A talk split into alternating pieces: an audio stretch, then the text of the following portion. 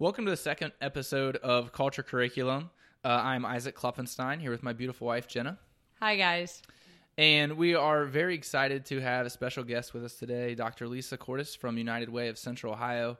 In today's episode, we're going to be focusing on what we talked about in the first episode of vision, which is the first uh, step into building elite culture. And Dr. Courtice is going to help us elaborate on that. So thanks for joining us, and let's prepare to stay the course.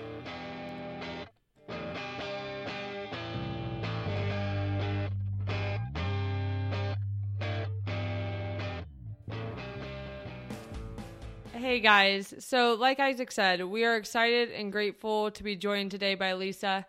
Lisa is the president and CEO of United Way of Central Ohio, one of the largest United Way organizations in the country.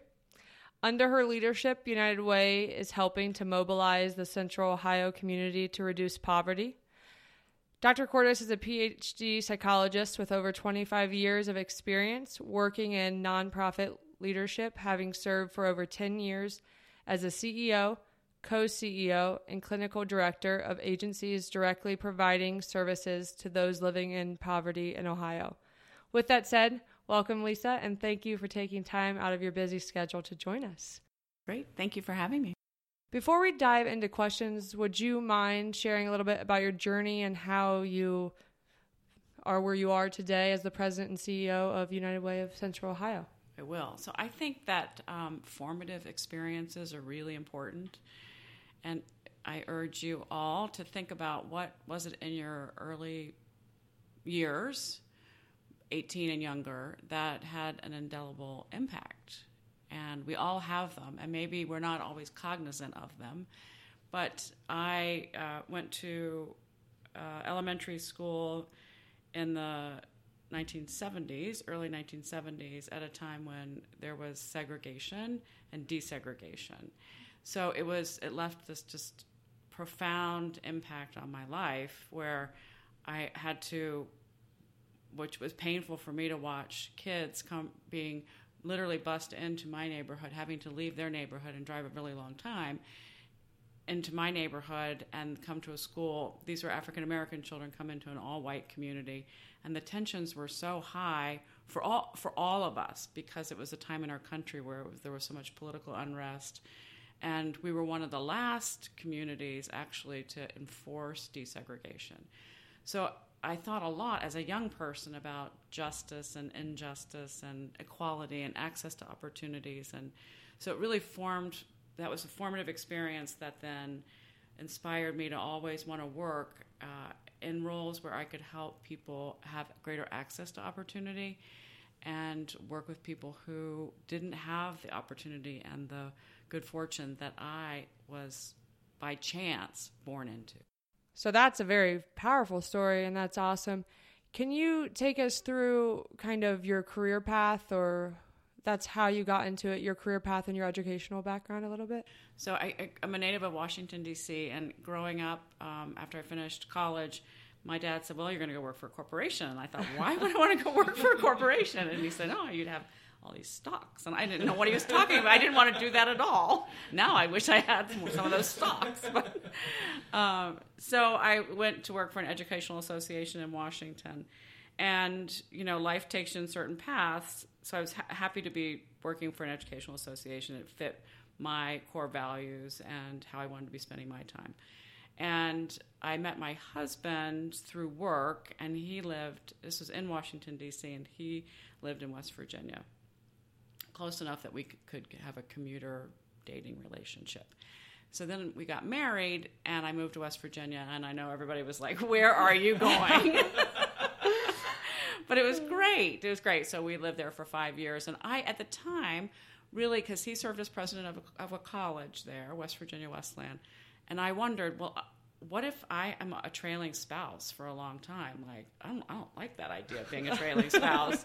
so I thought this is a great time for me to go back and get more education. And my husband is a strong proponent of that. That's the one thing that no one can take away from you is your education. Yeah. Amen. So I got a master's degree at West Virginia University in counseling, and then found a program. I wanted to get a PhD. I found a program where I could drive, and the closest PhD program from where we lived in West Virginia was University of Akron. So I left on Monday mornings and came back on Thursday afternoons Mm. and spent um, five years getting a PhD.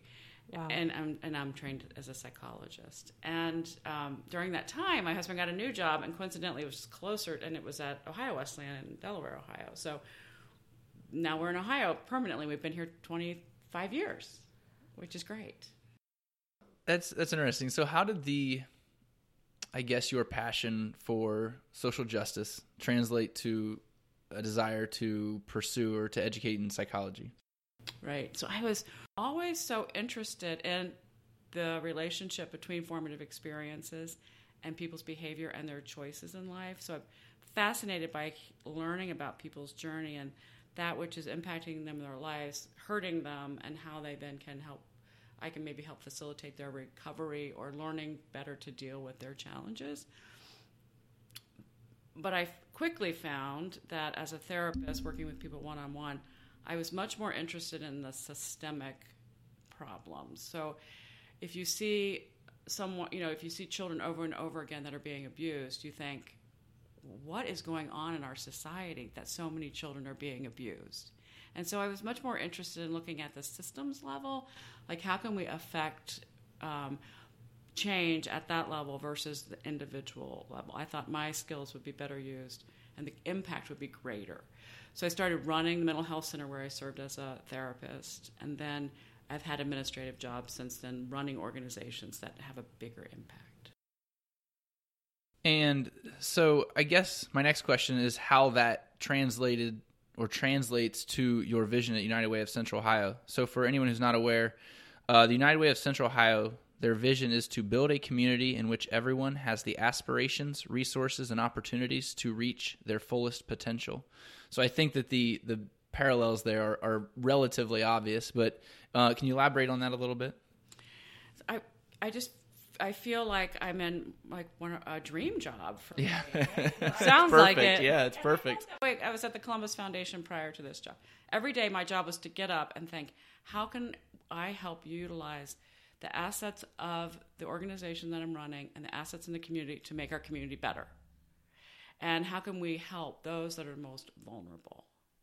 So, and I've also enjoyed um, finding the resources. Like I, I am inspired by philanthropy. I believe in philanthropy, and in all of my roles, my job has been to help leverage the resources required to run the organization.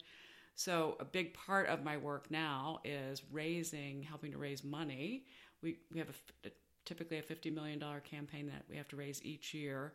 That then we can um, help allocate out into the community to help our mission to have those people who have, are less fortunate reach their greatest potential. And I th- we think about it a lot. So as we make decisions about how we do our work, does it align with our mission? you know, we believe a vision for what you just said. They help you make your decisions. When you're making a decision for your organization, you go back to your mission statement and say, does this fit what we truly stand for? And it makes your decision making much easier. We work with a strategy map right now, very brief plan. It's not even a plan, it's just our key components of our work. And we have a dashboard, and it's on one page. You stay focused on that. Yeah. Yeah. No, I couldn't agree more. I think all too often, Isaac and I are coaches, but all too often, like you, we were talking about before, Lisa, is we get caught up in all these things that is tangential, and then you lose sight of your focus, which is your vision. And so, no, I mean, you're batching up with our thoughts. Yeah. Pretty spot on there. You talked about, you know, the one page dashboard. What was the process in developing that so that, and even back to the mission statement as well, you said you use that to make your decisions. What was the process to develop that um, and who was involved? So it was a small team of people, and I certainly led that effort as a new CEO and got feedback along the way from my colleagues, senior level colleagues, all staff, board, and then also took it out to key stakeholders, primarily funders who are you know deeply invested in our work, and it needed to it needed to resonate with them because they're big investors, and it and it did. But it was it, it was an interesting time in my career because we didn't really throw a wide net. It was a small net because we feel like we don't have the time for a wide net. And I've seen people cast a wide net and get tons of opinions mm-hmm. and get all caught up in that mm-hmm. and don't have the time then to get to work Yeah. right? And then there's big plan. So the net was the net was not as wide as I've thrown it before, and I've seen others throw it. Is was there a difference between your conversation with your your coworkers in the office versus your investors or how, what did you call them? I'm Yeah, sorry, your stakeholders. stakeholders. Yes, because my coworkers typically, I'll just generalize about coworkers. Mm-hmm. Yeah, They're invested in protecting their work, right? And then stakeholders are invested in the success of their investment. So, in their own ways, they're they're wanting to protect their work too, but it they're bolder in it, and they think f- about the. I I find they think more about the greater needs of the community, and they think vision. Whereas I think coworkers tend to think, how am I going to protect the work that I'm doing? What does this mean to me? To my job. to my job, right? And so that's important. Yeah, absolutely to absolutely. know what that how that means, but the, to get the balance is really important. for sure. How do you communicate what you and your coworkers are saying, you know, behind the door to your stakeholders in a way that now you're all believing in that same vision? And I think that's a piece that, you know, as any leader, whether you're a coach or a CEO or whatever that may be, the way that you communicate it to people is almost everything because that's their perception. So the other variable in this is that I'm new. I've been there a year now, and succeeding someone who's been there 14 years. So typically, when you're succeeding someone that's been there that long, it is time for change, Mhm. right? So we have a community that's ready for the organization to change. We have an organization that's 130 years old in the world, and it needs to change. So there's this readiness for change. So that's a confounding variable. I'm not certain I'm answering your question, except that um, it's like there's a synergy about what people want, and it's change. Right. So you and you focus on that. So and I don't want to put words in your mouth, but that's what you're focusing on. Hey, this is where you guys were. You know, I'm new. It's time for change, and you're, and that's almost giving that you're igniting them with with change. Yes. And did you find that it was the same, I guess, sentiment of desire for change, both within that small net and then uh, kind of like Jenna asked, you know, as you're conveying whatever it was that you guys decided within the small net, uh, as you're communicating that to, you know, both people within your organization and people with outside, and not even just stakeholders, the entire community, because that's really who you guys aim to work for. Um, how was how was that communicated to the entire community then as well? Well, in some ways, it's in my in my head, it's simple because we are um, an antiquated. We have an antiquated business model and model of raising money that has been disrupted by well, the internet totally disrupted the model, bet. right? So it was, and that we, we realized as an industry we've become complacent because we had been the largest charity in the world and the largest charity in the country until last year. Hmm. United Way has. So you do become compl- you don't realize it maybe that you're complacent. And then, then came the internet, and oh my gosh, people didn't have to give in their workplaces anymore. There are so many ways to give. Right. And so if we don't innovate, we will will will die. She said one of the strong words, innovate. I think Yeah. innovate is like innovation is such a captivating thing in society. That word itself, like, I mean, if you and that's Apple. We always talk about Apple, all the right? time, yeah. They're the innovators of the world now. And another word that you said that Isaac and I talk about a lot is complacent, and how complacent is a negative place to be. it's gradual it's not it's not it's not like you all of a sudden became complacent like you said it was it was over time that all of a sudden we're in a place that we didn't want to be Right. Um, kind of lost your vision maybe right. and we talk about the difference between complacent and being content. And so in our minds, content means you're you're happy. You're happy where you are and complacent means you're refusing to mm-hmm. work to improve. Yeah. Yeah. So I love that you threw that Yeah. word out cuz we've been talking about that a lot. Yeah, that's definitely been a topic of conversation recently Yeah, and I wonder if there's some arrogance and complacency that we don't need to Well, change. We don't need to change. I, as I look at culture and as we talk about improving our culture, I believe that there are, are people who say they want to, but it's hard to do. And so sometimes when it gets hard, your default is to go back to the way you used to work. And I think that's human nature. because it was working before. It was working before, and it's comfortable. So, how do you then, as the leader, help people move forward and take risks uh, when it might not be in their DNA to do that? And maybe, maybe they've worked there 20 years and that's not been the culture. So, I've been about like, we got to fail fast. We got to try things and fail fast. And I'd say, as an industry, United Way, in our DNA, it's not about taking risks. So, Lisa, obviously all your employees have different personal goals and start in different positions in their careers and lives. How do you get them on the same page working toward a common vision? I do think you have to articulate it in writing. I do think you have to have buy in and input and co creation to get it in writing so that we can always refer back to those pillars of our of our culture and our values. But I I it's very important for the leadership and the leader of the organization to to walk the talk every day. Because I do believe it trickles down as much as I don't want it ha- to have to be that way, Yeah. I just think it is that way, right? Absolutely. You mentioned the pillars of your organization. How how do you relate the pillars to your vision? I guess what what role do the pillars play in the vision for the organization?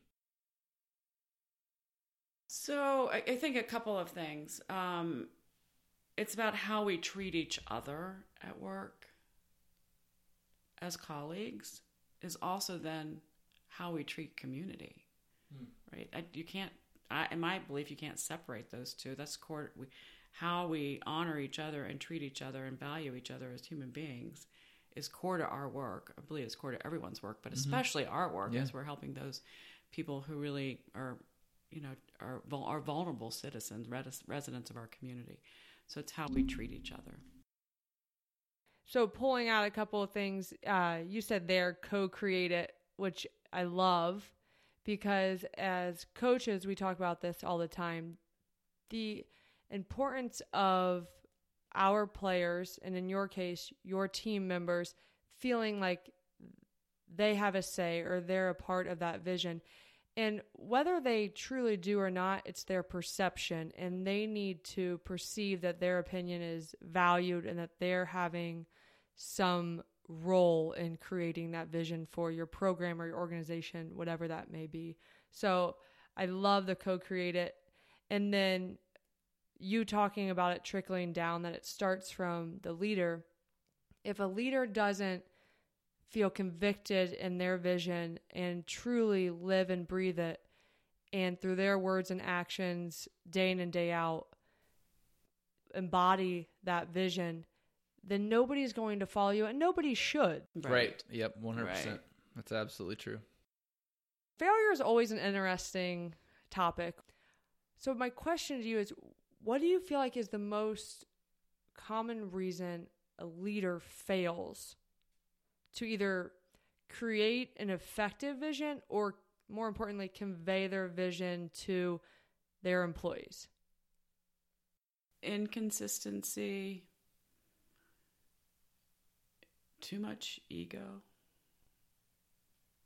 too much about themselves and not about something bigger than themselves. Do you think a vision always has to involve something bigger than yourself? I do. Because that's and, and obviously for your organization that's true, and that's something Jen and I have kind of wrestled with a little bit. Is does your vision have to in all in all instances have to involve uh, something bigger than yourself? And we believe We believe it does. We do. We do believe it does. Either either a cause you are giving up yourself for a cause that is bigger than yourself or you are giving up for another person. Definitely believe there has to be something where that vision involved, you know, something bigger than yourself.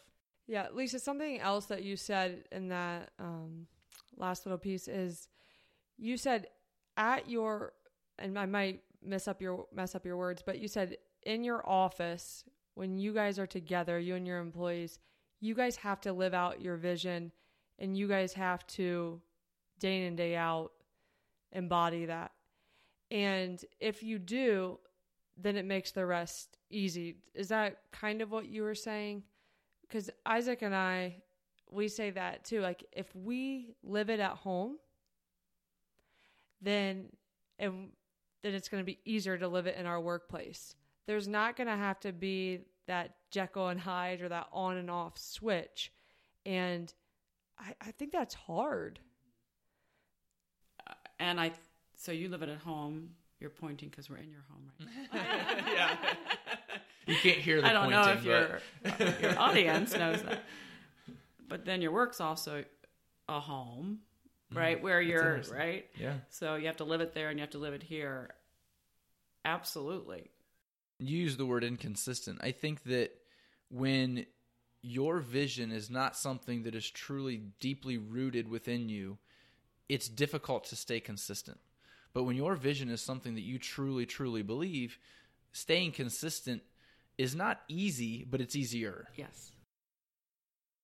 does that do you believe do you believe that comes with in yourself? So you're so convicted that it doesn't matter what your employees say to you because they're not gonna they're not gonna change how you feel.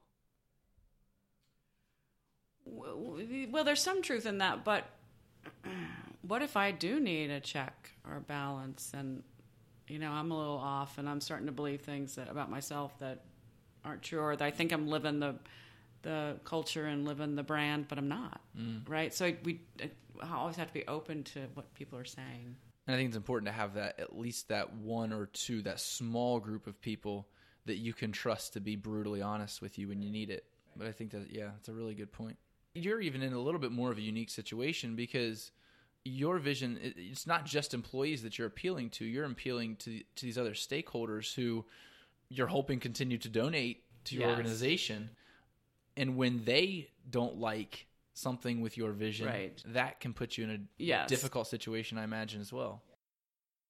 And that's where I think consistency is really important. And I've watched nonprofits, because that's my space, uh, who get threatened in the landscape of changing policies, government regulations, philanthropy, start to take on some new things to try to stay relevant. And it can take you down a path that's not sustainable, and it the you lose sight of what your culture and your vision and your mission is mm-hmm. it just becomes really watered down. as you guys see, Lisa's very real and she's very passionate about what she believes in. And you're, I mean, you're saying as a leader, you don't know everything and you're very open to, you're very open to people giving you another view on things. And I can speak from personal experience. Those are the leaders I want to follow Yeah. you know, because they're not putting themselves on a pedestal. They don't have that arrogance about them. And arrogance is different than confidence. You can be confident in something, but you're not you're not standoffish to hear somebody else's opinion and you're saying that which I love to hear as a young leader. You know, thank you for saying that. I do think age helps you to be able to do that. I wish I could go back and look at myself as a younger person to see if I was doing that. You know, I hope I was doing that, but it just gets easier as you get older to think less about your. For me, it does. Think less about myself and more about service to others. Do you think you as a younger leader, you did things more for you than you do now? Well, I think that there is a confidence that you get as you grow older because you have to make certain decisions when you're younger. Like, you're really worried about your next job, mm. right? And keeping this job. And th- so you make decisions based on things that are very real, right? And it's competitive. And so I feel like I'm in a place in my career where I feel better than ever that I can make the right decisions, not about me, but about the people that work with me and about communities. So, Lisa, we really appreciate you joining us uh, today and giving some insight into how an organization can be can build culture by focusing on their vision. Is there anything you'd like to share uh, with our listeners here before we close? Well, I'm reminded um, of how hard the work is in the social services sector. And when you build your career, uh, and for the, thank goodness, the many, many people that build their career in the helping profession to help those who are the working poor and people that live in poverty.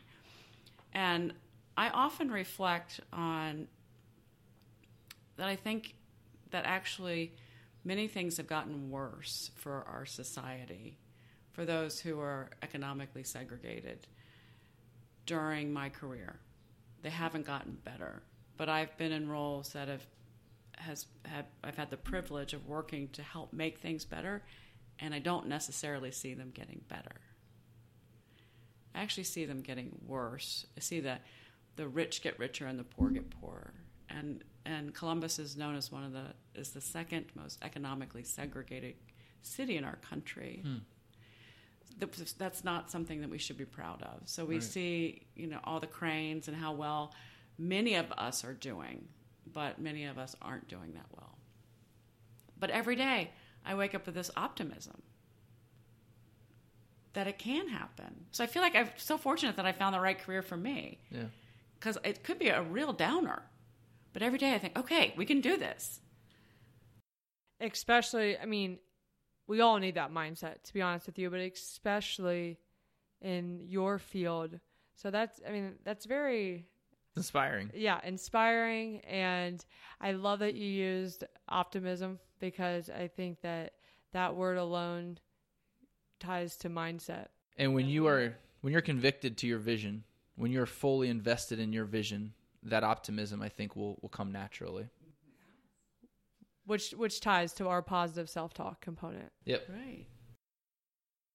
Well, Lisa, we cannot thank you enough. We love talking to you. We think the world of you and what you're doing at United Way of Central Ohio. For those of you who did not listen to our first podcast, be sure to check that out. And also, um, go ahead and get on United Way of Central Ohio's website, please, because it is a great, great cause. They're doing wonderful things in a city, like she said, that is struggling and that continues to struggle. I can't thank you enough, and I am glad to have you guys along on this journey with us. Please follow us on Twitter. You can find me at iKlop, I K L O P. Me at Jenna Klop, J E N N A K L O P. And you can also get updates and learn a little bit more about us on our website at culturecurriculum.com. And you can follow us on Instagram at Culture Curriculum and on YouTube at Culture Curriculum. So, again, we'd like to thank Dr. Courtice for joining us today um, and look for our next episode where we will be focusing on the stay the course piece. So, until then, let's prepare to stay the course.